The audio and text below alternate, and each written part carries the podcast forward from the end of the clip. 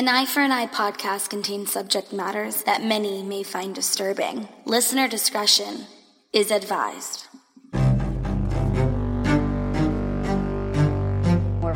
Developing story alert as a former Hamilton County morgue employee is accused of having sex with a corpse. It's a new chapter in a mystery dating back to August of 1982. That's when door-to-door salesman David Steffen killed 19-year-old Karen Range at a Roselawn home.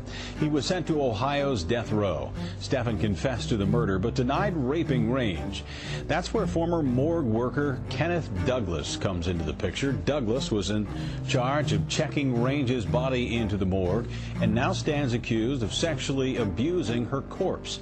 It wasn't until now 55 year old Douglas was arrested on an unrelated drug charge in March that a DNA sample was taken and linked him to the semen in Range's body.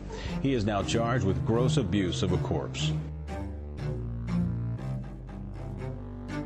So we are back with part two of our episode with Lee um, about necrophilia and everything to do with it. It's so interesting. We've learned so much so far. Truly. We're going to dig right in. We're not even going to waste any more time. Here is the part two. We're coming right out right now. Moving to another case that you had us uh, you look into that I thought was really interesting. Um, Kenneth Douglas of Ohio. So we're going back over Oh yeah. on our side of the woods.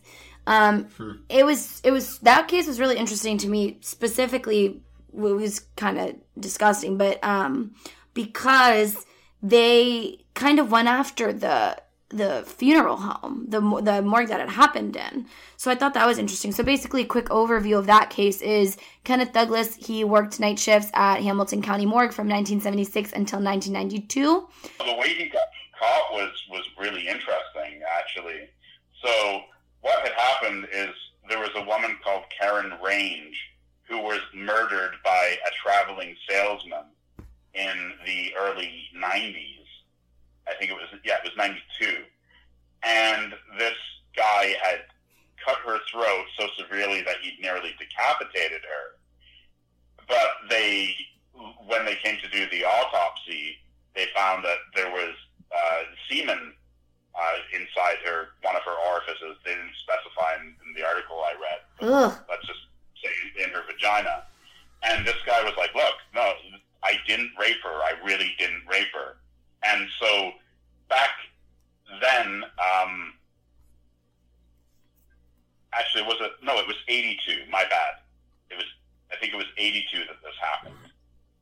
So back then, they wouldn't have had DNA, but they could at least do a blood test. So I'm just speculating here, but um, perhaps they did a blood test or something, and they were able to determine that yes, the semen inside Karen Range was not that of the killer.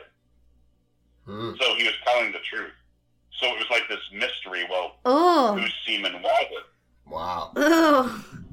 Ew. And it wasn't until 2008 that they realized that, you know, through DNA testing, that it belonged to this guy who worked the night shift at the Hamilton County Coroner's Office and, and an attendant called Kenneth Douglas, that he had essentially, uh, you know, raped the, the corpse, the near decapitated corpse of Oh, this murder God. victim. Wow.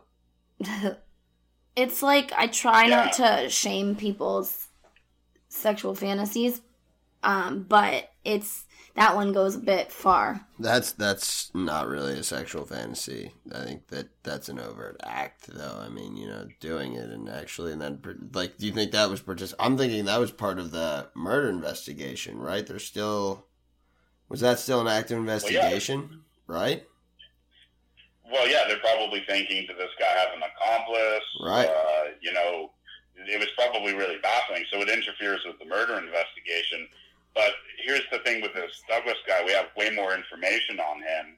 So they, they then linked him to another two cases of uh, April Hicks and Charlene Appling. Uh, Hicks was 24. She had died falling from a third story window in 1991. And Appling, when she was 23 and six months pregnant, was strangled to death same year, 1991. Hmm. So two of two of these three uh, corpses that Douglas had raped were uh, murder victims, which is interesting in itself. It seems to, you know, maybe it was just because of the nature of them that they were investigated that he was caught for those. Yeah. But it could also show that he has a penchant for, you know, that there could be a, a, a more sinister element to it as well, right? Yeah. Because I, I read when I was looking into it that he admitted to having sex with up to 100 dead bodies, often while drunk or high on drugs. And he said, quote, if I wasn't drinking or hadn't had anything to drink when I went to work, it wouldn't happen. I would do crack and go in, and I would drink and go in. I would just get on top of them and pull my pants down, end quote. So do you really i mean do you think this was like an inside perversion brought on by drugs or do you think he just wanted to get laid? Because i know his wife reported him like her reporting him because he smelled like shit is what she said. Um you know she smelled like like gross gross sex some kind of nasty smell and she reported him um to the to the um to the Hamilton County morgue and basically they dismissed it and said whatever happens on county property in county time is county's business. So do you think that's commonplace for morgues to say if there there's a report or do you think, you know, most places take this very seriously? I think most places they look at well, what do we have to gain Yeah.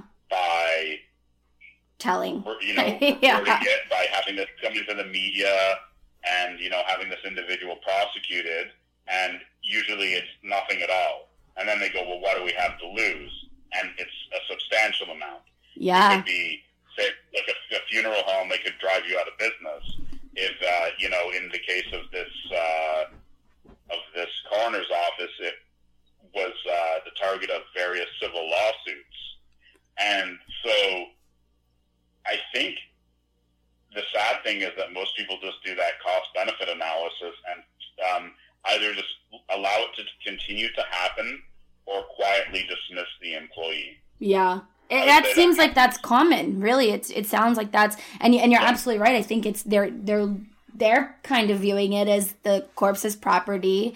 Whatever happens on property is going to be handled by us. Doesn't need to have in the law involved because you're right. I mean, could do you think a morgue could get shut down because of because of that? Even though there's no, I mean, there's no clear cut laws as we've seen with the act of necrophilia. But do you think, um, you know, a morgue could be shut down for that? Well, yeah, with civil lawsuits, what would you think? I mean, that could possibly put them out of business, right? If they were to. Yeah. The morgues um, in Ohio with with the coroner's office that would be publicly owned, right? Yeah. Okay, so I don't know that it can go out of business. This is where my my law gets fuzzy. But if it gets sued so much by the victims' families, you're at least going to want to replace the people running it, right? Right. Oh, absolutely. Like someone, someone's got to pay for not taking that report seriously. Like when the guy's wife literally calls and says, you know, he smells like sex and alcohol. Like Coming home from the morgue. home from his work at the, the morgue, and Ugh. you're just like, hey, it's Can you yeah, imagine that? property.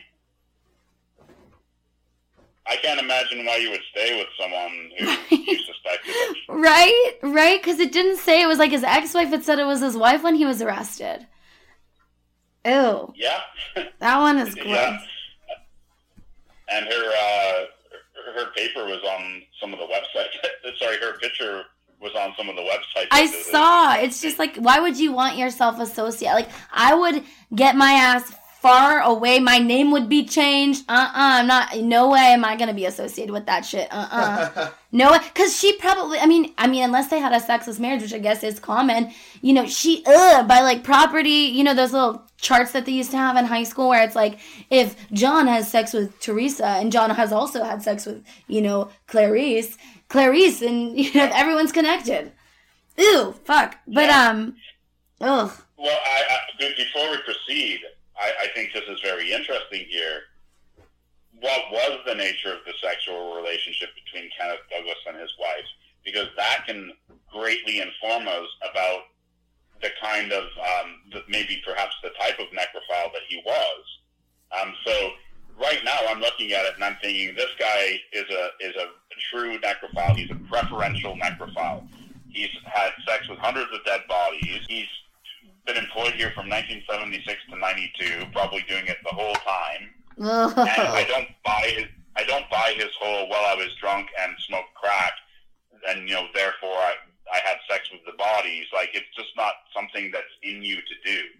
You know, I, I believe it more if it was I was drunk and smoked crack and murdered someone. Yeah, I believe that most people right. Right. have the have the, the capacity to do that. I don't think that most normal people even entertain the idea Of of, have, of having sexual intercourse with a dead body. So, you know, drinking and taking crack, it's, you know, those, I think that fantasy element must have already been present in him. And then, yes, those may have lowered his inhibitions, but it had to be there in the first place. And it, I don't think it's there in almost anyone. And I like that you So- point that out too. That I mean, a lot of people will use anything as an excuse to say why they would do something, and you know, like they're drunk or they're. Well, that's like mental illness. A lot of people say like, "Oh, you know, I'm schizophrenic, so that's why I did this." But then you think if the statistics and like the amount of offending schizophrenics versus the amount of people who are victims when they're schizophrenic is a lot. Um, lo- like you know, you're more likely to be a victim than you are to be a perpetrator. But people hide behind these guises um, to to kind of justify the action. Well, you know, I had a mental break, which could very well be the case. But there's a lot of people that have had mental breaks that don't fucking go out and have sex with dead people or eat people or whatever the fuck is the case. Right. So it's it's important to point that out. That drug you could be a crackhead and never touch a dead body in your whole entire life. Right. hmm So Yeah, that's that's interesting. True.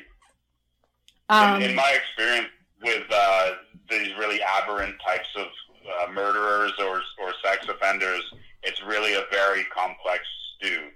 You Yeah. know, you almost Right. have to take them on a case by case basis. Which can You get can so frustrating because you know half the time you're like just give it like throw the book at them, then half the time you're like shit like there are parts of this that we do need to take into consideration considering like their background their their mental state you know if they were if there were underlying factors or if there was childhood abuse or et cetera et cetera but i thought it was interesting in this case because ohio you said is one of the non-felony states right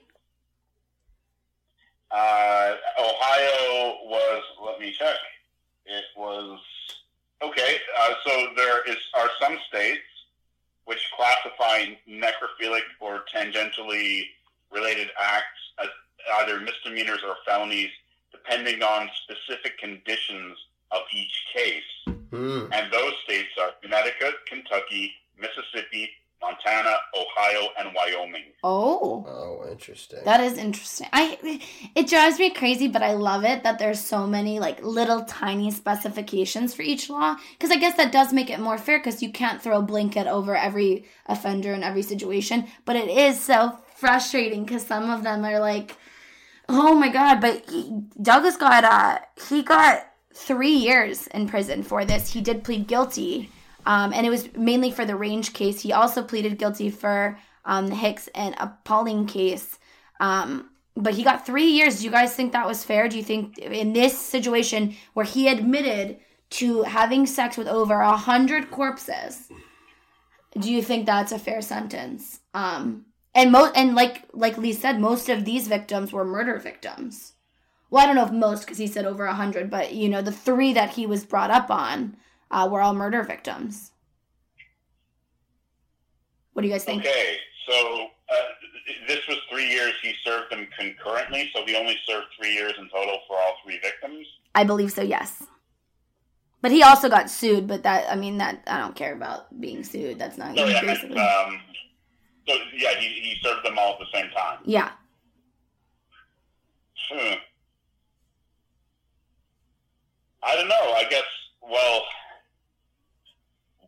we have to rule out the hundreds he confessed to. We have to like if we're just speaking legal, right? Yeah. We have to stick to The three that he was charged Right. on. Right. That's what I'm thinking too, Lee.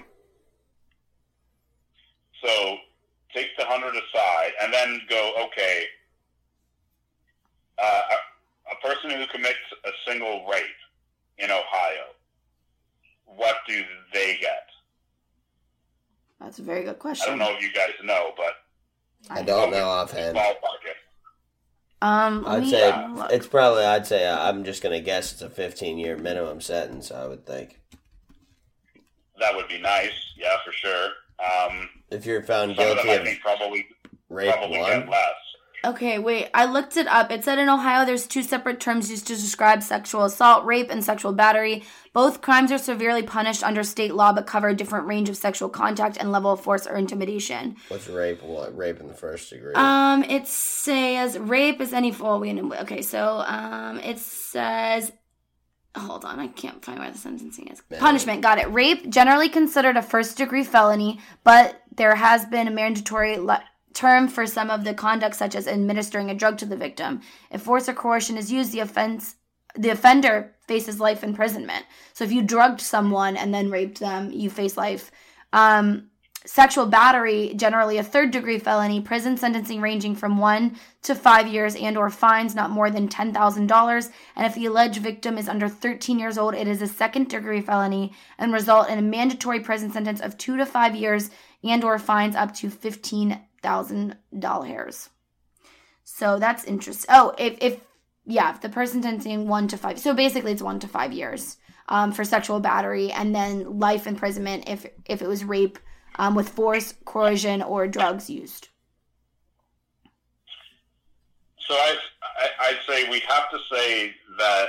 Well, we don't have to say, but in my opinion, three corpse rapes are not as bad as one living person rape.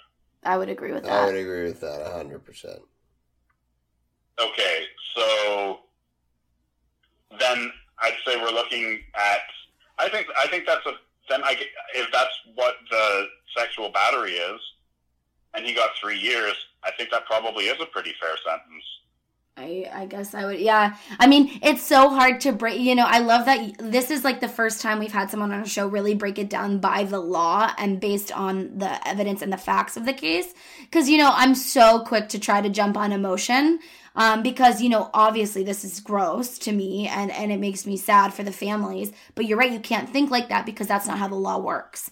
Um, so I agree with you. I think uh, based on what the laws are, the, um, the sentence does fit the crime. I do agree with you on that. I mean, maybe wish it would have been five years just because it sounds like this is an ongoing issue, and I don't know how much or if any focus on like rehabilitation in prison is for this kind of thing. So Well, who's that- to say he's not going to get out in three years and start digging up corpses because it seems to be his forte. That was a concern of mine as well. Is what what do you do after those three years, and what type of first of all, what type of job can this person get in society that's not going to be slapped on their label as you know you went to jail for having Sex with three dead people. right and that on top of being a sex offender, but.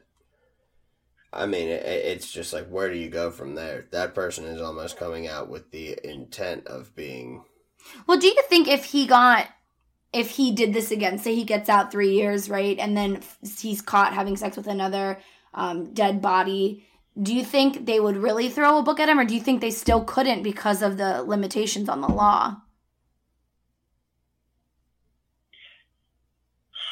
I, I'm not sure. did, did you guys still have the three strikes you're out law? Um, I think Three- I don't know. Three If, felonies, life in prison. Yes. Yeah. Does Ohio have that, or is that everywhere? Uh, I'm not sure if that's a state law or if it's a federal law. I believe it's federal though. I And it- think it's federal. Yeah, I think it is. I think if you have three felonies, then you're sentenced to life. Yeah, your your next felony is life in prison. Lee, do you know if he had to be registered as a sex offender, or is that just kind of assumed because of the the nature of the crime? I don't know if he was or not, but he certainly should be. Yeah, because I it says mean, on yeah, the on the state laws for Ohio, it says if you're convicted of one of the above crimes, so rape or sexual battery, you will have to register as a sex offender within the state of Ohio. So I'm Yeah, and I would say with this guy, like lifelong too. Like that is uh, that's that's a different situation. Like than I mean, maybe the Wisconsin guys or guy could have got there. We don't know because they were stopped early, but yeah. Um, here, here we've got three cases and an admission of, of more. If I was looking at, well, how long should we put this person on the sex offender registry, I would say the maximum legal time. I agree. Um, I, I would agree. But on the on the morgue um, and hospital kind of cases, another one you you mentioned to look into, I found really interesting and is short, so kind of goes along with the ones we've been talking about, was uh, Anthony. Marino's case from New Jersey, and I think this is really interesting to me because how um, how I I mean different the the whole thing kind of fell over. So he was 24 years old. He worked as a lab tech at Holy Name Hospital in Teaneck, New Jersey. Um, I think he actually lived in New York, but the crime took yeah, place in New Jersey. Manhattan. Yeah. Um, he had only been working at the lab for 14 days and had passed a criminal background check before being offered the position, so he didn't have any prior record uh, that was noted, at least when the background check was performed. Well, a security guard caught him sexually desecrating a 92 year old woman's corpse who died of a staph infection inside the morgue hospital. Of course, the guard called the police and he was arraigned on a charge of desecrating human remains, a second degree crime in New Jersey. So the judge set bail at $400,000 with conditions that included Marino surrendering his passport and submitting to a psychological evaluation, which I think is super important. Um, and he faced a maximum of 10 years in prison if convicted. Um, but he ended up being sentenced to seven years in prison after being found guilty of having sex with a corpse. And he had his lawyers negotiate a plea agreement uh, that filed a motion to have his sentence reconsidered and placed on five years probation upon serving 11 months and 15 days in prison. And I couldn't find any more updated information after that. I don't know if that actually went through, but I do believe it did. Do you what do you guys think about this one? So he could have faced up to 10 years in prison for having sex with this 92 year old woman's corpse. Um, but he ended up only serving 11 months, 15 days in prison. And then uh, he is on five years probation, which I'm not sure what the probation, like what they're monitoring on probation for him. Right. What about that one? Uh, should I go first? Yes, take it away. Okay, well, I look at this guy was here for 14 days before he did it. So I think this is important because let's say you had uh, someone who was a member, who was a scout leader for 14 days before they were caught. And that's, keep in mind, caught, right? As, you know, sexually assaulting their first child victim. To me, it would seem that he entered this setting planning to do this. Right. Ooh, I didn't think about that, but I, I 100% agree now that I'm thinking about it. I love how you break these down because it's like ways that I wouldn't have thought to, but now I'm going to apply this to every single case I look up from here on out because I, I like I said, I normally get kind of emotional about it, which is, you know, okay for my podcast because it's more based on like, what do you think? Um, but I really like how you break these down kind of with the comparisons. Okay, how would it be applicable to this scenario? And I agree, you're right. I didn't even think about the 14 days. I just, you know, thought, oh, he was new. But you're right. It does seem like he came in with intentions because he was only there for 14 days before wandering down to a morgue that he didn't even work in.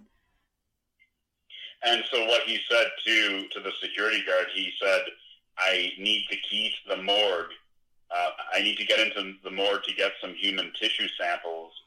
And uh, apparently he had a key or something that wasn't working. So the security guard went and let him into the morgue. And the security guard just kind of was, you know, I, I don't know, strolling around and then just got a weird feeling about it. So the security guard was intuitively picking up on something. And he went, he walked in, and that's how he caught him. Oh, that's so, so creepy.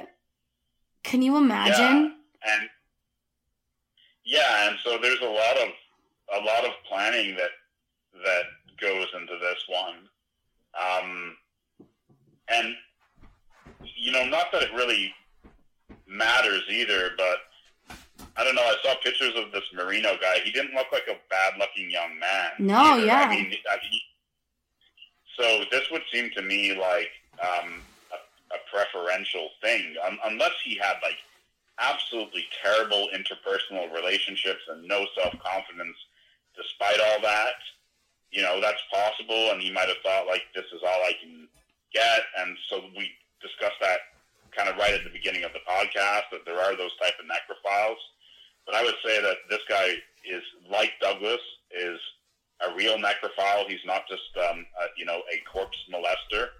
Uh, so this would have been this would have become a pattern, I think, with mm-hmm. him. But that also gives you the perspective too, Lee, that you know not everybody that fits into one of these categories is necessarily has the same appearance that we all might imagine. You know, when people think of pedophiles or people think of necrophiles, necrophiles or people think of anybody, uh, any, I mean, anybody with yeah. any sort of fetish deviant or strange fetish. deviance, whatever it might be, anything at all, not necessarily even deviance, but you think of oh it's probably some guy huddled in his mom's basement you know yeah. sitting around. Like no i mean this can affect a he was young an attractive, good looking I mean, like person good, and yeah decent have, looking man. Yeah and not necessarily you know there are always people that break the mold and not necessarily be one general category you can fit everyone into you know? Yeah that's no i, I agree with you and that's what's really interesting. So anthony marino uh, when he's caught at least he's like a 24 year old. Uh, I, would say probably more attractive than not uh, Caucasian man, and living in Manhattan. And Kenneth Douglas, when he's caught, is a 60 year old black man, and uh, I'm guessing not attractive. Uh, yeah, no. Like, he was kind of gross looking. On that not good at, I'm not good at gauging that. Um, uh, I agree with all of your assessments thus far. Yeah. So, um, but this actually goes too towards like a lot of the myths that we have about serial killers too. So, um, and I'm not saying that these guys are serial killers at, at all, but you know, many, I'd say the majority of serial killers have uh, these kind of really atypical paraphilias like uh, necrophilia or, or, sexual sadism. I, I, could keep going on and on. I'll just leave it at those two. I was going to ask and you, how many different types of paraphilia are there? Do you know? Has that ever bazillion. been established or? Ooh, um, because really any act or object or combination of acts and objects could be theoretically sexualized. sexualized. I would say that there are none. Infinite. Right. The limit does Infinite. not exist. The limit does not exist. Thank you. oh. Yeah, it's like that dance music song, right? Yeah. right. Exactly. Yes. So yeah, that that one is just pat that in there for like ten seconds. Yeah. right. Yeah. Just yes. plug the YouTube video real quick. I will. That would be funny. oh my goodness! But yeah, uh, yeah, that one that one was interesting because so you're right. He is uh, traditionally not someone you would in your brain pull up when you're thinking of necrophiles or necrophiliacs or anyone, you know, having sex with a corpse at all. Especially, you know, a lot of the times too, you think like, okay, so the last case, or the case with the three boys, um, the, I mean, yeah, she was a car crash victim, um, but you know, she was an attract. There was an attraction to her physically. Um, like I'm guessing they saw her. Like you said, they saw her picture in the news, so they were attracted Probably to her face. This yeah. this 24 year old was banging up on a 92 year old woman with a staph infection. Yeah. Where, so that, that has to be from? that has to be something you're like you said ingrained in his fantasy life that had nothing to do with like curiosity. It had it, there's absolutely no way it could have just been like oh I'm curious I'm alone with and like you said he asked the security guard for a, like a badge to get in. Right. So it's weird. I wonder if that was even, you know, considered in this sentence where it does kind of seem it was very premeditated, not kind of like a spur of a moment, oh, she's hot, let me touch her because I'm alone with this cold, dead body that can't do anything back. Right. Yeah, I still think that we have to consider that, you know, um, even though it's an atypical sexual attraction, that he really might have found 92 year old women really hot. Yeah, that's true. Very true. We can't knock it. So that's a that's a, a paraphilia in itself, uh, gerontophilia. So it's not like you just have one paraphilia, right? In fact, what we find a lot of the times with people that have fetishes and paraphilias is that they have a minimum of about four, and then interesting can go on. Oh, so, you know, yeah, the theory is that there could be some biological predisposition to this. Now that is very interesting, and that piques my curiosity as to wondering how, if you find one, what other determinations you could make about people based on that. If somebody were to ever disclose, you know, maybe that like a foot fetish or something of that, and I'm just spitballing. Where there's here. one, there's many others. Right. I mean, you know, how deep does the rabbit hole go with some people? I mean, Ed Gein.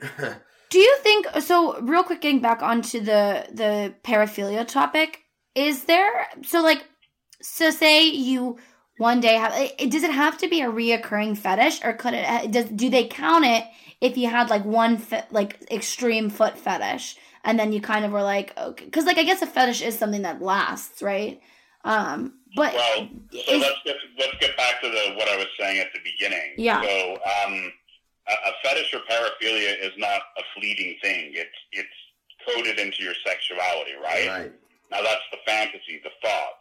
Now, are you talking about uh, one act? Because the act and the thought are not always the same necessarily, right? Uh-huh. Like, Correct. um, so I gave the example of uh, Ramirez having sex with the corpse of only one of his, I think, 14 murder victims. Mhm. Um, whereas Dahmer had postmortem sex with all of his victims. So, um, once again, there's, um, it's not like you can have a, a foot fetish. Like, you're either a foot fetishist, which, which is a podophile, you're either a podophile or you're not. yeah right. okay that makes sense Now, yeah, so why don't you rephrase it with that in mind, and I probably answer the question better. Yeah, so I guess if you've only offended once, only acted out on one, Like Fetish. Ramirez did. Like to experiment. Would Yeah. that be something you could classify someone as based on? Like, one could- experience. Like, yeah, would he, would 'cause would it be did- you- fair you to did classify him as a first- necrophile? Yeah, when you first mentioned that, you did say that you would classify him as some form of right, or am I I mistaken? would, well, there's, yeah, there's, you, I Degrees. mean, I would call him a dabbler. I love that you call it dabbler. I love that. Yeah, yeah. Why not? Uh, an, an, you know, corpse molester.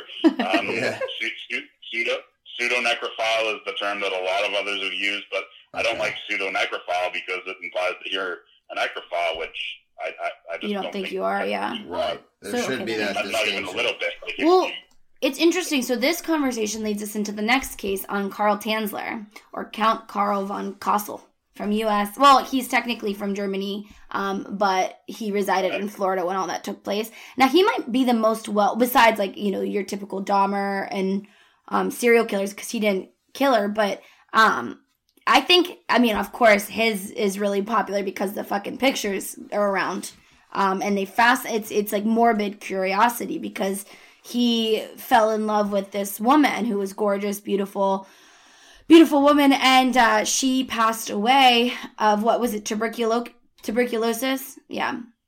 yes. Um, and she was beautiful. Um, let me pull up her name because I can't think of it. Uh, what's a long ass name? Maria Elena Helen Mirag- Milagro de Hoyos. Um, and she's a Cuban American woman who, by all accounts, was this beauty. She was gorgeous, you know, by standard beauty standards. She was, you know, one of a a gorgeous woman. But he fell for her, right? Of course, you already know about this case. Um, and he you know, kind of inserted himself into her life when she was living because he was so en- enamored with her. Um, he said that he had a vision of a beautiful dark haired woman that had been revealed to him, and he believed that this was her. So it seems like in this case, it is going to be really interesting to debate whether or not this is, um, you know, even considered necrophilia or not because of the debate regarding, you know, that the logistics of that. But um, for that case, he what did he do? He dug up her grave and didn't he say he like heard songs singing to him or something? So he had been working at a medical center, um, a marine medical hospital, and her mother had brought her in because it turned out she did have tuberculosis, which she eventually died of. And he just saw her, and he was like, "Since I was a child in Germany, when I was visited by one of my dead ancestors who showed me the face of my true love. I've always wondered who it was, and here she is standing right in front of me right now. So he just became immediately obsessed with her, and he started like he professed his love to her and showered all these gifts on her. And he had no real training in in medicine, mm-hmm. but this nevertheless uh, did not impede him from trying all these different medicines and X-ray techniques and uses of electrical equipment, like all these quack cures to try and to try and rid her of this disease, which of, of course he didn't, and she died. And then he was so infatuated with her, with her, he paid for her funeral, and he even paid for her to be interred in an, an above ground mausoleum in Key West Cemetery. So her family, you know, probably thought the sun shone out of this guy's ass, even though he wasn't able to save her. You know, he's doing everything absolutely devoted to her. Yeah. yeah. And so, but you know, who knows whether he had planned this all along or whether he just couldn't live without her. But um, on April, April 1933, he so this is about two, um, just slightly under two years after she's died, about year, a year and a half. He sneaks into the cemetery and he disinters her from the mausoleum and he takes her remains back to his home. And of course, they've, you know, been rotting for some time now, so she's not exactly what she looked like uh, when she immediately died. Yeah. So he uses wire and coat hangers to bind her bones together. He replaces her eyes with glass wands. Her skin is decomposing. So he takes I'm gonna show you a picture. cloth that go in wax and plaster of Paris, and he kind of uses this to replace her skin. He stuffs her body with rags because presumably her organs have all decomposed by this point. And then he just keeps her, I think, in his bed and sleeps beside her. Now, the interesting thing is originally when this all came out, it was because her sister in October of 1940 had heard rumors that, you know, he was sleeping with her corpse and had gone to the had gone to uh, Tanzler's house or von Cosel's house, whatever you want to call him, and um, had actually seen the body and called the authorities. But at that time, they didn't report anything sexual. But in 1972, two men who had claimed to have been there uh, during the investigation said that he had put a tube, like a, I think it was like a cardboard tube or something, where her uh, genitals were, which he would then use to have sex with her. But I think the most bizarre part of this is that how much of her is even a corpse at this point? That's what I'm saying. I mean, that, that, yeah, how much human being was really left there, and and I I don't mean to lighten the situation at all, but how did rumors get started about this? I mean, was he bragging to people about like? Well, didn't uh, did wasn't it widely received kind of as like a sweet love story type of thing? Like it wasn't. I don't feel like many people like yeah, he, people are weird the fuck out by him, but I feel like more people when they hear this story because it did go viral, um, they're more like enamored by it and kind of like, oh, like he loved her so much he couldn't let her go, and so he lived with her dead body that he mummified. Um, you know, or not mummified. Sort of, he yeah. stuffed with rags and plastered her face. Um, yeah. So it, it's interesting because you know, we hear Jeffrey Dahmer, of course, he murdered them, and he Carl Tanzler did not murder her. Um, but you you think of one as a monster, and then the other as a as a no, like Romeo and Juliet. wild, you know. Definitely didn't think Romeo and Juliet. well, that's but that's how it's reported. A lot of people, besides I'm guessing her family, uh, do kind of think it's like kind of charming. The story. Yeah, he was he was seen as like this eccentric romantic, and he clearly beyond just this was a very eccentric character. I met a guy actually in in Brooklyn who wanted to recreate his entire life story using puppets, and Whoa. he and when I told when I told him I was a um, specialist in the field of necrophilia. He said, "Well, that's great. I'd love to involve you in it, and if it goes through, we'll get we'll do this." He said, "But you don't understand. That's not even the most interesting part of this case." He's like, "You wouldn't believe this Karl Tanzler guy what he was like. I mean, he called himself Count Karl von Cosel, right? Yeah. Um, this whole idea that he was visited as a child by uh, a dead a- ancestor. Uh, Jesus, what was the ancestor's name? It was like some baroness or something like that. Uh-huh. That no, that Countess Anna Constant Constantia von Cosel had visited him as a child and shown him the face of his true love. And the guy had like traveled all over the world, and he wanted to go to like the uh, uh, like Samoa or something something like that. He was he's he was always really eccentric and weird. Yeah. And so, yeah, definitely, definitely, he was portrayed as a romantic eccentric. That was the way it was. But the funny thing, it's like, for some reason, I feel that if people would have known about the tube and the sexual intercourse, it would have flipped immediately to creepy old Dr. Frankenstein like necrophile sex offender creep, right? Yeah, that's a really good point. I didn't think about it like that either. You're right. Which says something really weird about our society and the way that we view romantic love and sex and sex. Right. Like one somehow negates the other. That's yeah, that's that's really interesting. It does it really speaks to that because it, it is why did that suddenly turn him into this disgusting, you know, freak of nature? Whereas he he was a romantic before when he just lived with the dead body and you know slept next to her. Um it, that's that is really interesting. And it's it's just also curious. It, well i'm actually kind of surprised that he was taken as this like like eccentric you know romantic. I am too. I don't know where that perception came from but hey because he loved her so much and she was his one true love that he couldn't bear to be away from her literally in death um, he must not have heard of Tinder. I don't think he's around that time. I'm joking. Um, obviously. I know that. Um, but yeah, so this this one was really interesting. Do you do you um well so uh, was it ever actually confirmed that he had you know consummated his love with this woman after death?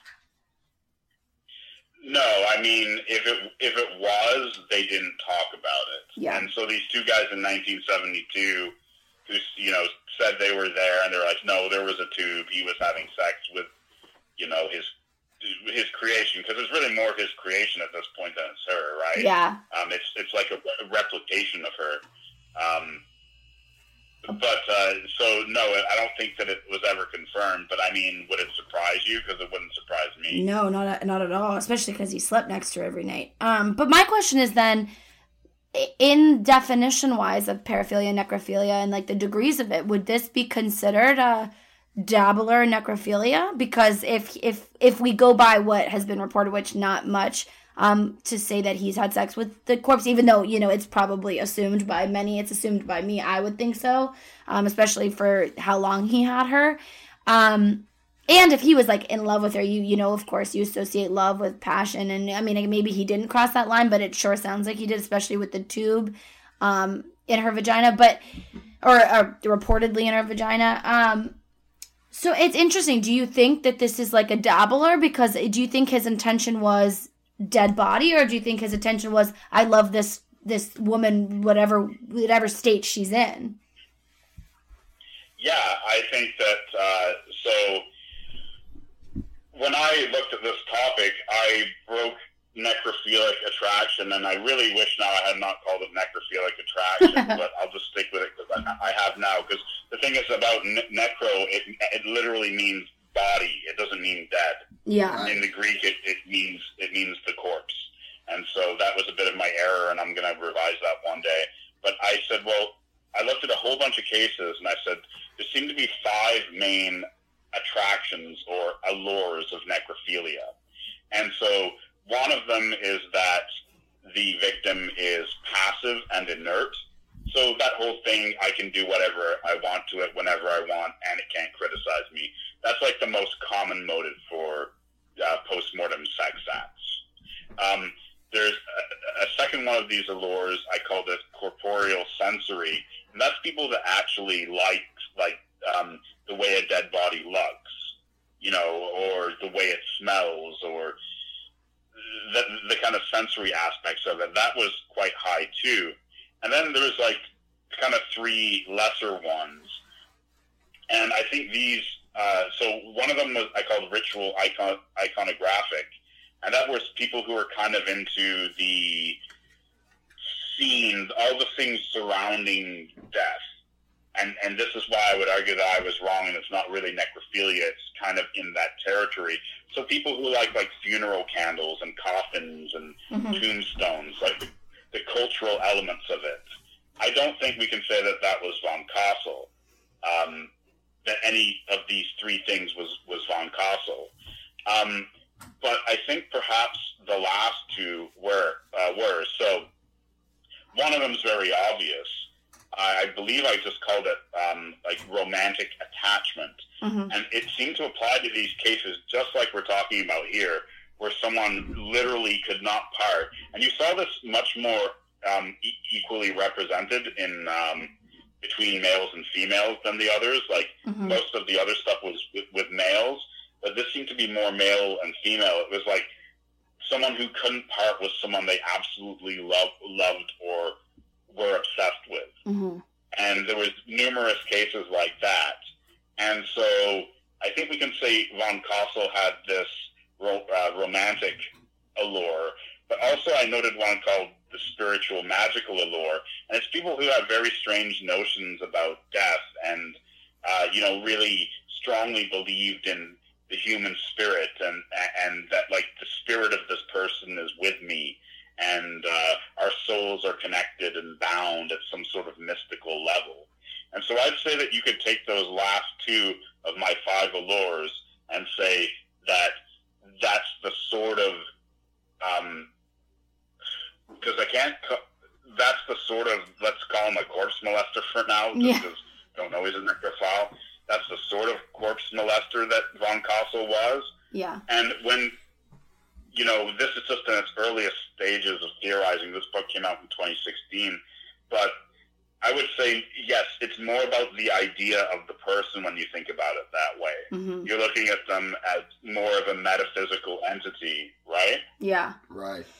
And it's it's also interesting for this case because she did pass away young, right? So it, eh, can you imagine if she hadn't passed away? That's my question is really, do you think he would have ended up doing this to you know someone else you know who passed away earlier do you think he really genuinely wanted a relationship with a living human being but couldn't let go the one that he fell in love with because that i feel like that's something to consider as well especially with those degrees um, because I, I think you're right in the fact that he would be more considered um, like a, a corpse molester rather than a full blown necrophile because I don't know if I think he would have necessarily. I mean, maybe if like if he had a spouse and the spouse died before him, I feel like this is a pattern that he probably would have fallen victim to, regardless if his spouse, you know, died before he did.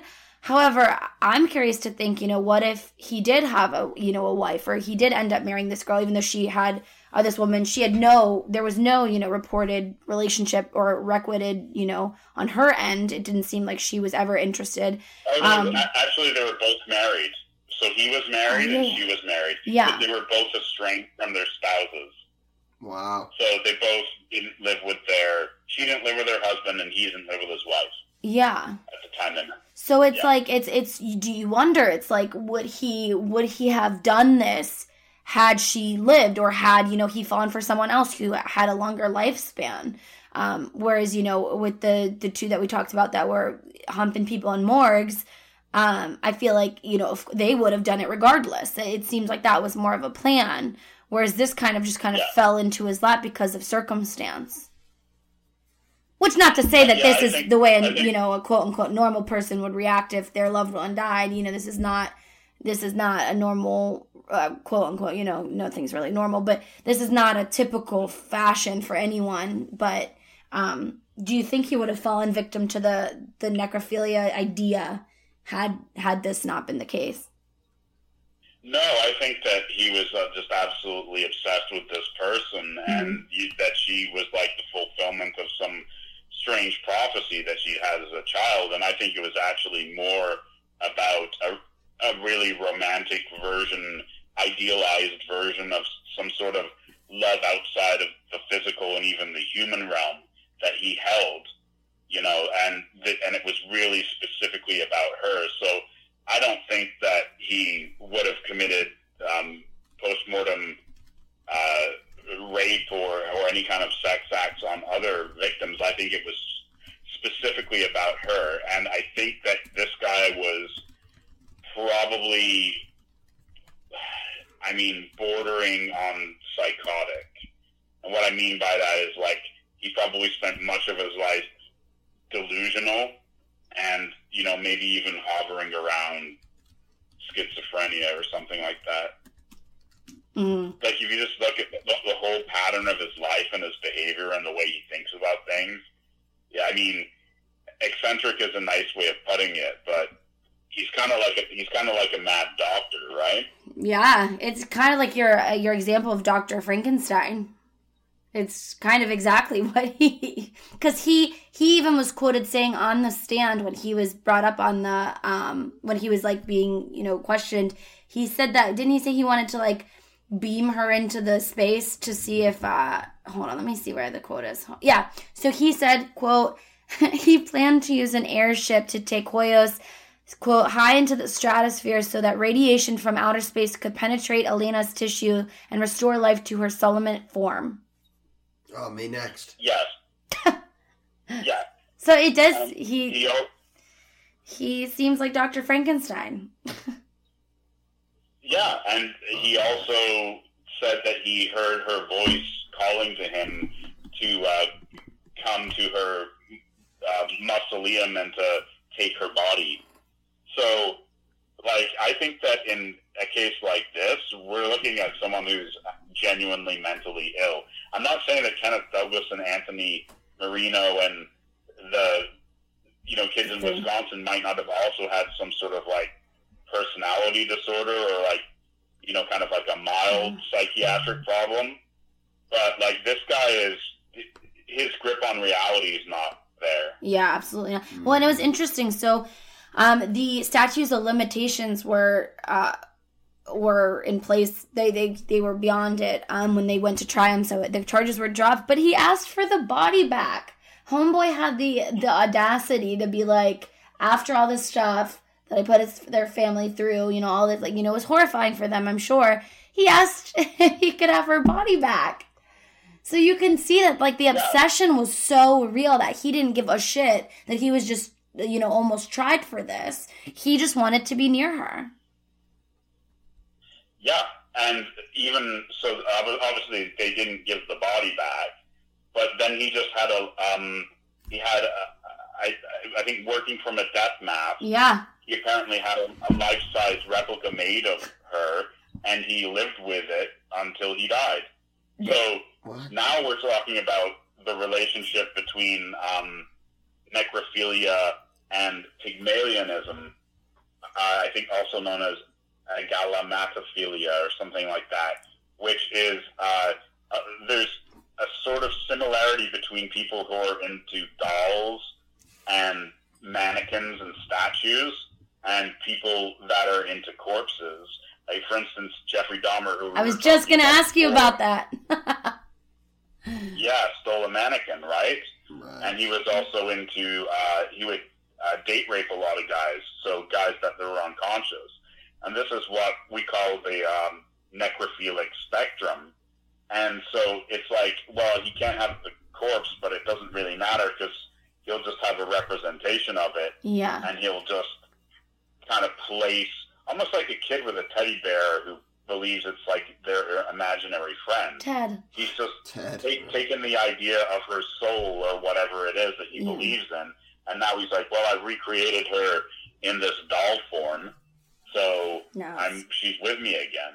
Real quick. So that's why I'd say that he's really not a necrophile. It's it's something else. It's Yeah. like it's a, he's, his thoughts are not are completely disordered. I think he's delusional. That's what I would say he was. Oh, absolutely. And I so a delusional person could, in their delusion, do this sort of thing. Uh huh. Well, I have a question real quick. Um, again, going back to Jeffrey Dahmer, just because it's it's a good base case because it really it runs the gamut. Um, for the mannequin thing, a lot of reports I read. So I I was I watched my friend Dahmer, um, and they had a Q and A with uh, Derf Backderf, which is the author who was like semi friends with Jeffrey Dahmer. Um, and, and, you know, through his research and talking to the family after, you know, everything came out and then other research that I've done, um, some people think that had his grandma not found the mannequin and disposed of it, that he probably would not have, um, you know, become the monster he became. Do you agree with that? Or do you think, you know, I mean, because that was after he committed his first, what, two or three murders? Um, but it did seem like that kind of satisfied whatever, like you said, that kind of helped him play out this fantasy and, he, and it was fine with him because it did, when he had that mannequin, the murders stopped for a little bit. Yeah, I think that ultimately he would have returned to them. I mean, we're talking about with his first victim, he, if I remember, he dismembered the body and put it the head against the wall and masturbated all over the dismembered body. I mean, I there is more to it than just uh, a motionless body for yeah. Jeffrey Dahmer. Dahmer likes to cut things open. He, so what um, a necrophilia a necrophilia spectrum uh, paraphilia called necromutilophilia um, he, he had one called visceralania. He was interested in, in internal organs and such.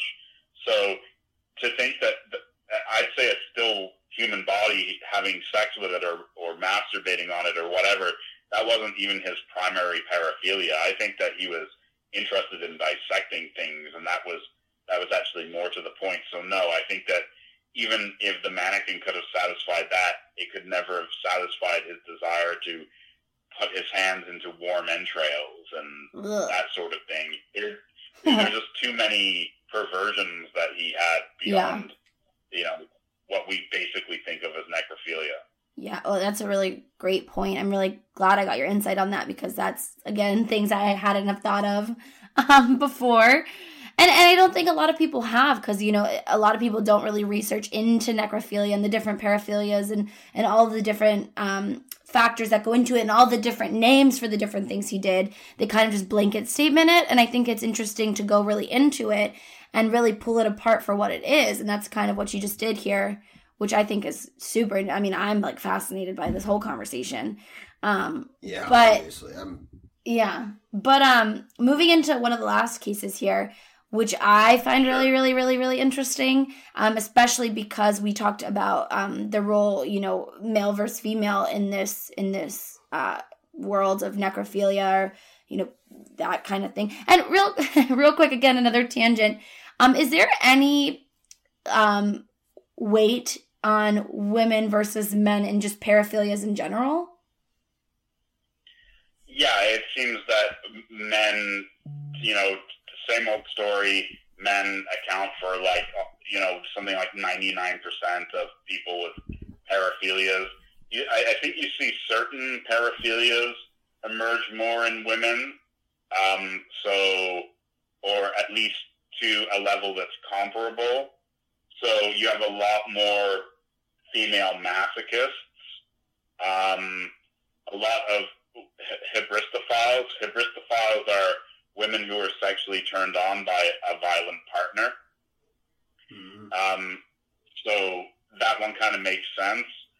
So there's a few paraphilias where you see them represented to a higher degree in females, but just overall, I, am not saying to a higher degree than, than men. Perhaps hybristophilia, masochism, probably somewhere around the same or even maybe half of what men were. Uh-huh. But most paraphilias are it, it's it's male dominated. It's just that same old story, you know. If it's uh, if, men if think with their junk. I'm just kidding.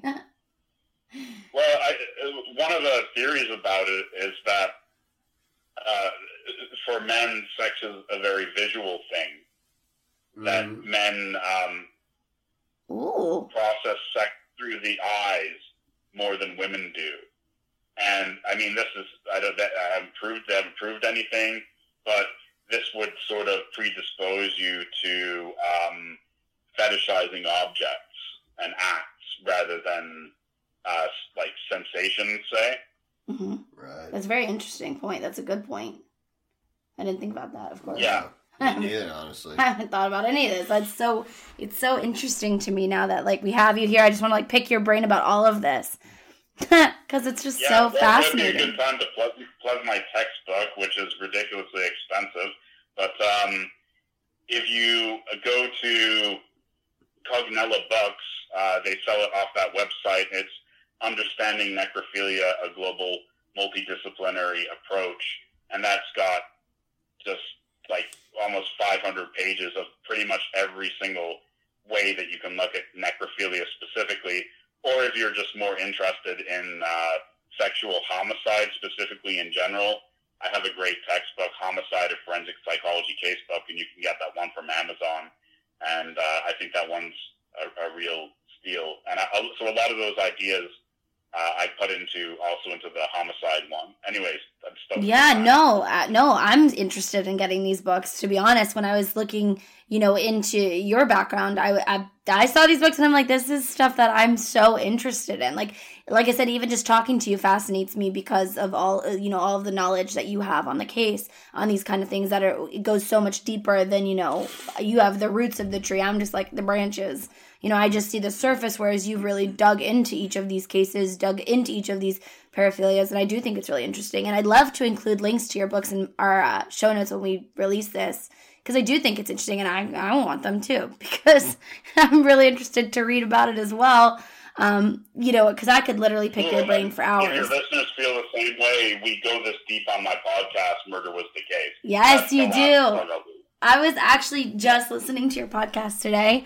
Um, and I'm, I'm obsessed with it. It's just so good. And it's, like I said, it's, it's one of those things where you have insight that many people don't, um, or don't even think to, right? So we've talked about things on, on a lot of these cases where I didn't, I wouldn't even need considered those, um, outlooks or those, you know, the, like Jeffrey Dahmer, you know, not being just a necrophiliac, having all of these different paraphilias that no one knows about because they have the wildest names. You know what I mean? Unless you're researching these, no one really is aware that, you know, there's a paraphilia for entrails, you know, being, you know, Yeah. it's, it's so interesting. Um, but yeah, so getting into the last case here, um, I was so interested by this one as well because it is one of the, you know, main women cases of, of known necrophilia. Um, it's Karen Greenlee from California in the U.S. Um, and she's considered the best known modern practitioner of necrophilia. So that's a title I don't think I'd ever want to carry, really. But I mean, to each his own. Um, but going Yeah, over, I think uh, she tried to wear it with pride for some time, and, And then turned around. and, and that interview backfired on her, and she really wished she hadn't done it. yeah, that's what I found that actually really interesting. Um, going over her her regret um, after doing this interview that I have snippets from that I want to read and talk about. So, um, basically, just going over her case really quickly. Um, she was an apprentice embalmer at the Memorial Lawn Mortuary in Sacramento. Um, in on December 17th, 1979, she stole the 1975 Cadillac hearse she was driving to a funeral along with the body of a 33 year old man who had died a week prior um, that the hearse was contained.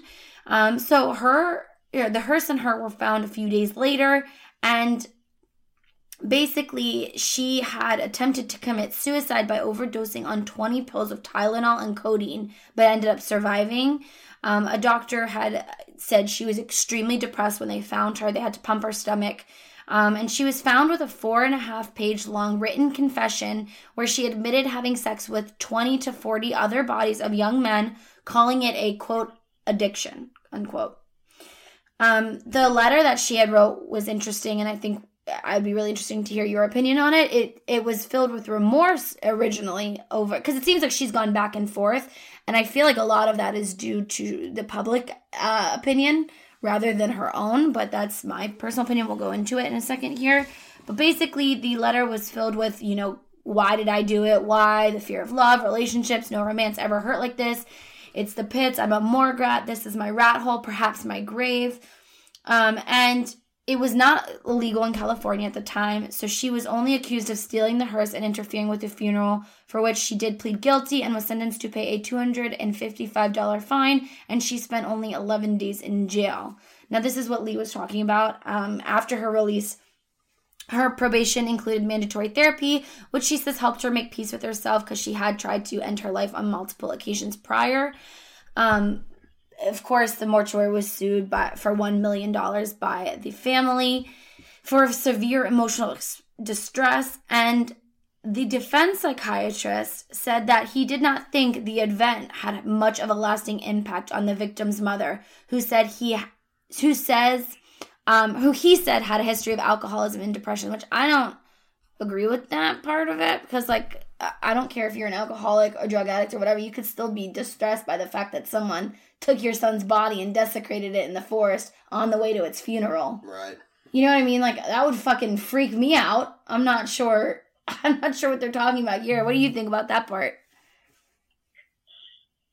Honestly, my first thoughts were that you know we tend to look at things different differently based on genders, right? So yeah. it's almost like you know, oh my, you know, he got laid in death it's, it's almost like in some perverse way you could give it a thumbs up, right? Even though, you know what I'm saying? Like, yeah. That that is an interesting take worse, on it. I could think of worse things happening to my body. yeah, and I'm being, right? Being really honest.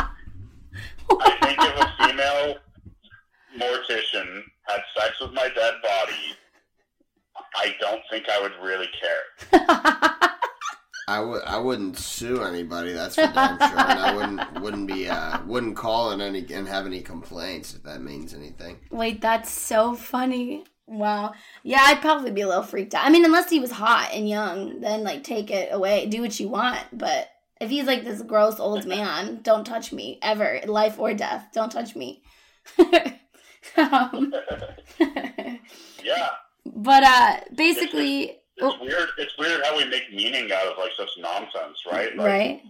It is. ultimately, it's you know an empty vessel at that point. Yeah, so it, it really is, and it's it's interesting because we do apply emotion to it, right? Like you know, people pass away, it, it's still that person to you, but it, at the end of the day, you're right. It is an empty vessel, um, which is interesting because it's like yeah. the Carl case where he literally stuffed her with like rags and people thought of it as this love story.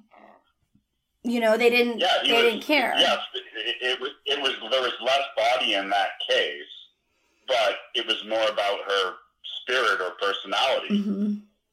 Um, you know, whereas, yeah, it, it's it's very odd. So the way that we think about these things, I think, a lot of the times also can't be separated from our um, beliefs about uh, religion or or non-beliefs about it, or you know, um, how bad we think it is, or whatever, you mm. know, or so it, I think it's a very individualistic and subjective thing.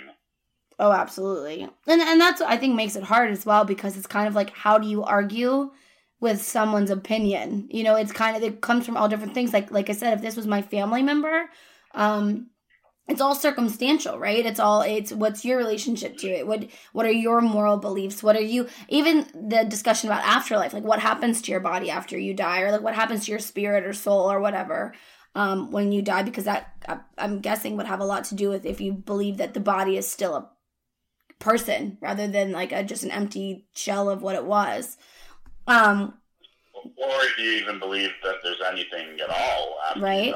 yeah exactly. You know yeah. it, it's uh, um, one of my friends back in the day the way he described it to me i thought was so interesting. He believes that when you die he well he the way he posed it to me was do you remember what it was like before you were born? And i said no. And he said that's what it's like when you die. And i thought that was a really interesting take on it. I mean i don't really i don't know what i believe to be honest. Every day it's like switches I think it's more fascinating because it's the one thing that everybody has in common. Every single thing on this earth is going to die, um, but it's the one thing yeah. that so many people fear. And, and we can't seem to agree on what the hell happened. um, right? You would think by now there would be something yeah. to point to some um, kind of. Um, no, I, I share your friend's point of view, actually. I think that's what it is. But I actually So I know people that hear that and they find it terrifying. They're like, "What?" Well, it's incomprehensible once like, you're comp- like once you're a human being with uh, an ability to comprehend it. It's incomprehensible to be like nothing. You know what I mean? Mm. Because we we've been something for however many years, and so we die. It's inconceivable to just suddenly be nothing. Right. But that makes the most sense. but, but nothing means no knowing. Either, Yeah. Right. yeah, that's so an you interesting don't point. know that you're nothing. So it's it's ultimately breaking even. yeah, You know, I, I find it I find it comforting. yeah, But then, so let's get kind of far out here because I mean that's just one level of it. So they've um, I've recently looked at this, um, been reading about uh, neuroscience, and there's an op- operation you can have called um, a callosotomy, which uh, removes the corpus callosum. The corpus callosum is a part which links the left and right sides of your brain. And what they then often they'll do this operation to prevent people from having seizures. It, for some reason, seizures come from this part of the brain. So if you get rid of it, the seizures stop. And what they found with these people that they got rid of this um, corpus callosum is that the left and right side of their brains would split and each have a mind of their own and kind of go to war with each other. So the right side of the brain would try and make the left side of the body do something, and then the left side of the body would try and make the right side of the body do something. So this even this concept of like, who are we? All we you need to do is an operation on the brain, and your entire consciousness splits in two. Right. that's so wild. It would be played out for you there. That's so wild. Yeah, I don't. I have a hard time fathoming fathoming that. Like, are you are you just so? I guess at one point, like when you're using your left brain, you're going, "No, I want to do this," but your body's doing something else because your right brain seems to have a mind of its own. I mean, it's just when you get this deep into this stuff, it's you know, Fascinating. it's really odd. Yeah, it sure is. Um, but you you touched on this a little bit before. She did give an interview in 1987, um, getting back to Greenlee's case about her practice with necrophilia, and we did mention that she did well does currently uh, really regret this interview. But I thought it was interesting to talk about some of these points because really it's one of the most the deepest we've ever really seen someone openly discuss, you know, their necrophilia, uh, the necrophile parts of them, I guess. So, some of the excerpts from the interview that I thought were really curious, um, and the interview was for the anthology book Apocalypse Culture, which was entitled The Unrepentant Necrophile, was the title of this interview. And when she was asked the question, I am, well, so when asked, the question I most often asked is, How does she do it? Um, her answer was, I don't mind telling people how I do it. It doesn't matter to me. But anyone adept sexually shouldn't have to ask. People have this misconception that there has to be penetration for sexual gratis- gratification, which is bull. The most sensitive part of a woman is the front area anyway, and that's what she needs to be stimulated. Besides, there are different aspects of sexual expression touchy feely, 69, even holding hands. The body is just lying there, but it has what it takes to make me happy. The cold, the aura of death, the smell of death, the funeral surroundings, it all contributes. And then she was asked to clarify about the smell of death part, which you kind of touched on um, in discussing, you know, the different facets of why someone would be interested in um, even the idea of Yeah, the- necrophilia. The different allures. So she's just mentioned two of them: corporeal, sensory, and she said the whole atmosphere of, of the funeral parlor, right? Yeah, And that's ritual iconographic. yeah. Sorry, go ahead. No, you're fine. That's perfect. So, um, yeah, when asked to clarify about the smell of death part, she said, quote, sure, I find the odor of death very erotic. There are death odors and there are death there are death odors and then there are death odors. Now you get your body that's been floating in a bay for two weeks or a burn victim, that doesn't attract me much. But a freshly embalmed corpse is something else. There's also this attraction to blood. This is graphic, so warning to anyone who's queasy. I mean, I guess this whole fucking podcast is pretty graphic, but this is pretty, you know, eh, gross. Um, when you're on top of a body, it tends to purge blood out of its mouth while you're making passionate love. You'd have to be there, I guess, is what she said about that. Um, she had also admitted in the interview to attending the funerals of her corpse lovers and having some kind of thrill from knowing that she had this intimate experience with the corpse where the family had no idea. And she said that sometimes the family members would comfort her, um, you know, as if she was also part of the grieving process. And she felt like that connected her even more to the corpse um, because it did feel like she was grieving, you know, a loved one or, you know, what have you. And when she was asked when she first became aware of her necrophilia, she said it's something I've been attracted to all my life.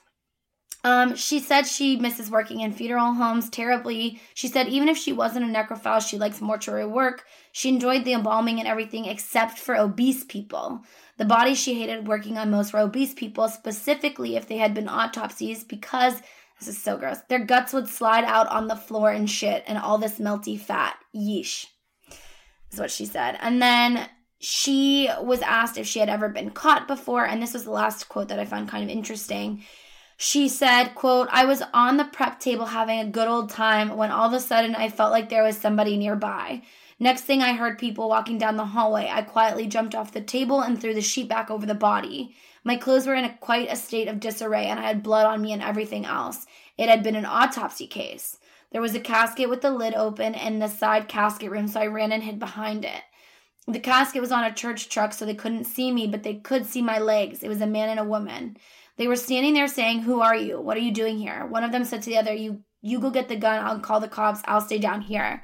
She said, I knew I only had one chance then, so she busted out and ran. She knew the layout of the place, so she just ran down the hall and out of the cemetery. And she said they still could have called the cops or reported it, and they didn't. Um, they no one ever tried to hunt her down. Um, but like you said, she later really regretted this interview, and I fucking I wonder why. Um, and she changed her identity and moved to a different city, so she is now. I don't know what her. I don't know if you found anything about that, but I didn't find anything about what her current name or anything is. Nor does it really like matter too much. No, no. So what do you think about all that? Okay. Um, so that was that was quite a bit. So uh, do you remember I was talking how uh, there's um, about the necrophilia spectrum? So um, things like uh, mutilating a corpse is also kind of a form of necrophilia, and you know the the viscerolagnia in in Jeffrey Dahmer. Well, um, her talking about being turned on by the blood coming out of the nose, that's an, another thing that could be on the necrophilia spectrum called um, hematolagnia, which is attraction to blood. So it's it's so. I guess what I'm getting at is when we think of necrophilia, don't think of it as an act.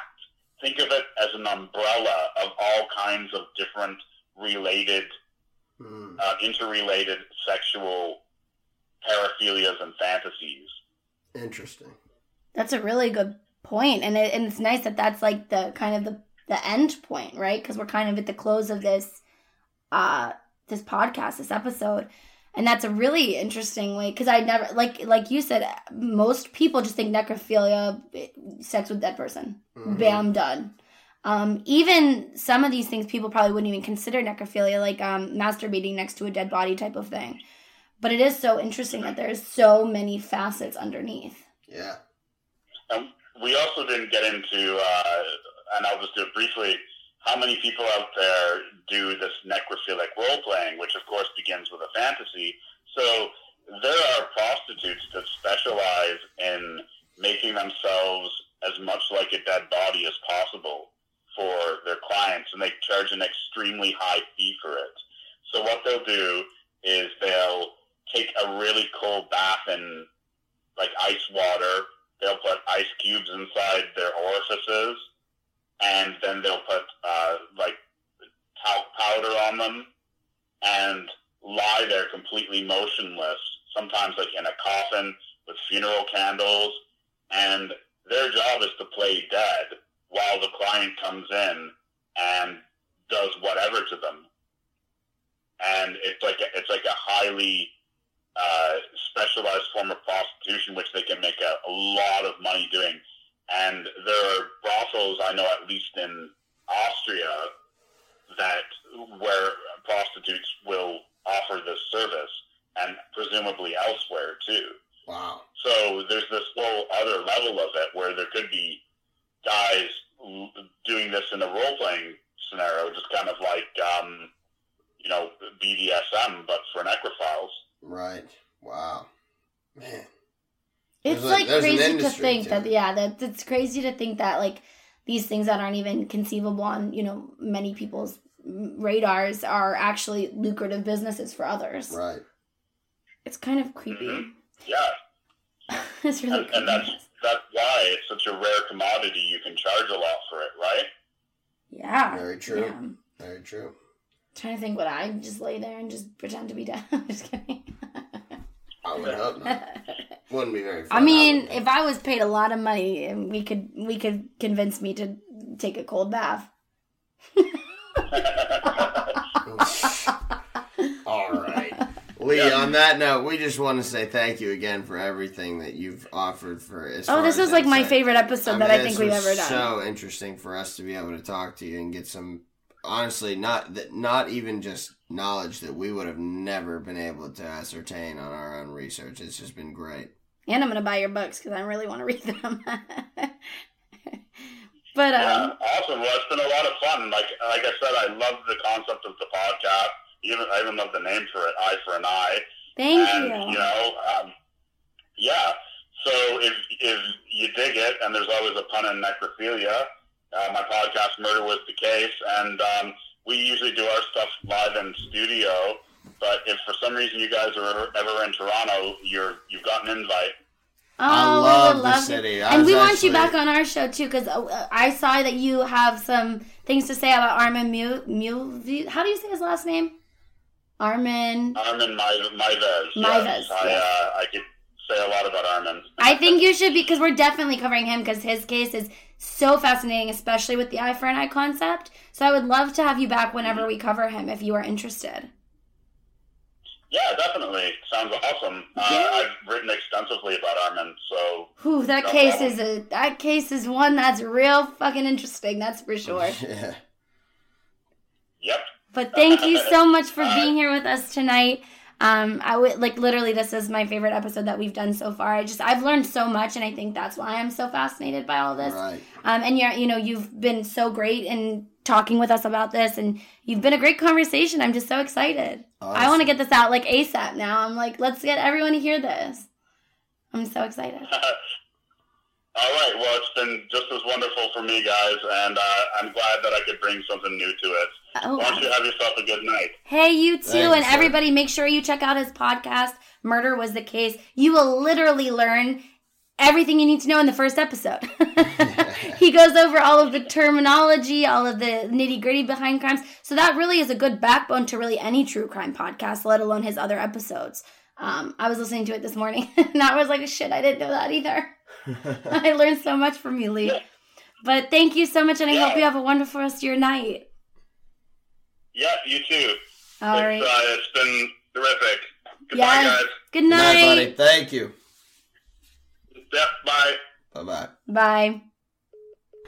All right, everybody. That was everything you needed to know about necrophilia, honestly. I think you guys should all go get his books. I'm about to because I'm really interested after our conversation. I'm enthralled. Right? It's I've learned so much in the last what, 2 hours and 45 minutes than I've learned probably ever doing research on my own. Um, we thank Lee so much for being a part of our show, and we hope you guys enjoyed it. Love you all.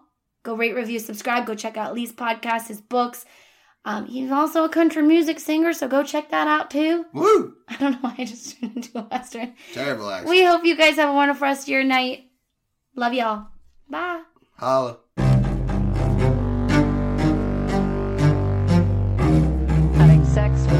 Corpse is clinically called necrophilia. It's considered a mental disorder that can be treated but never cured. Local 12's Lauren Berkerich is live at the coroner's office in Corryville with a closer look at this disorder. Lauren. Kid, this is an act that is viewed as repulsive and offensive. The idea of having sex with a corpse is almost impossible to understand, but it is a mental disorder. Necrophiliacs often first develop the desire as preteens, and it can turn into an obsession. So tonight, with the help of experts, we're going to take a closer look at this disorder and what may have happened to Karen Range. More than 25 years after Karen Range was murdered, we learn Kenneth Douglas, a coroner's employee who placed Range's body in refrigeration, may be responsible for having sex with her corpse.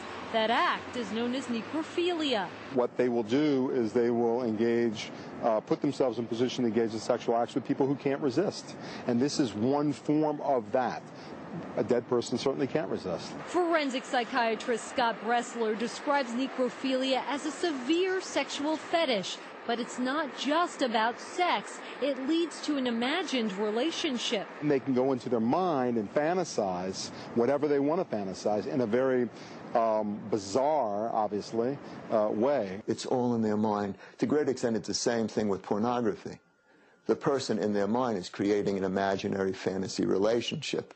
Psychologist Dr. Stuart Bassman has treated necrophiliacs and says in their mind it's a loving act. Hard to understand, yes, but that could mean Karen Range's rapist did not intend to hurt her. In their mind, they believe they're doing something very innocent most of the time. They believe they're doing something that's not really hurting someone. Kenneth Douglas worked at the coroner's office for 16 years. It could have been the opportunity he needed to act on his desire, and it could have been an obsession.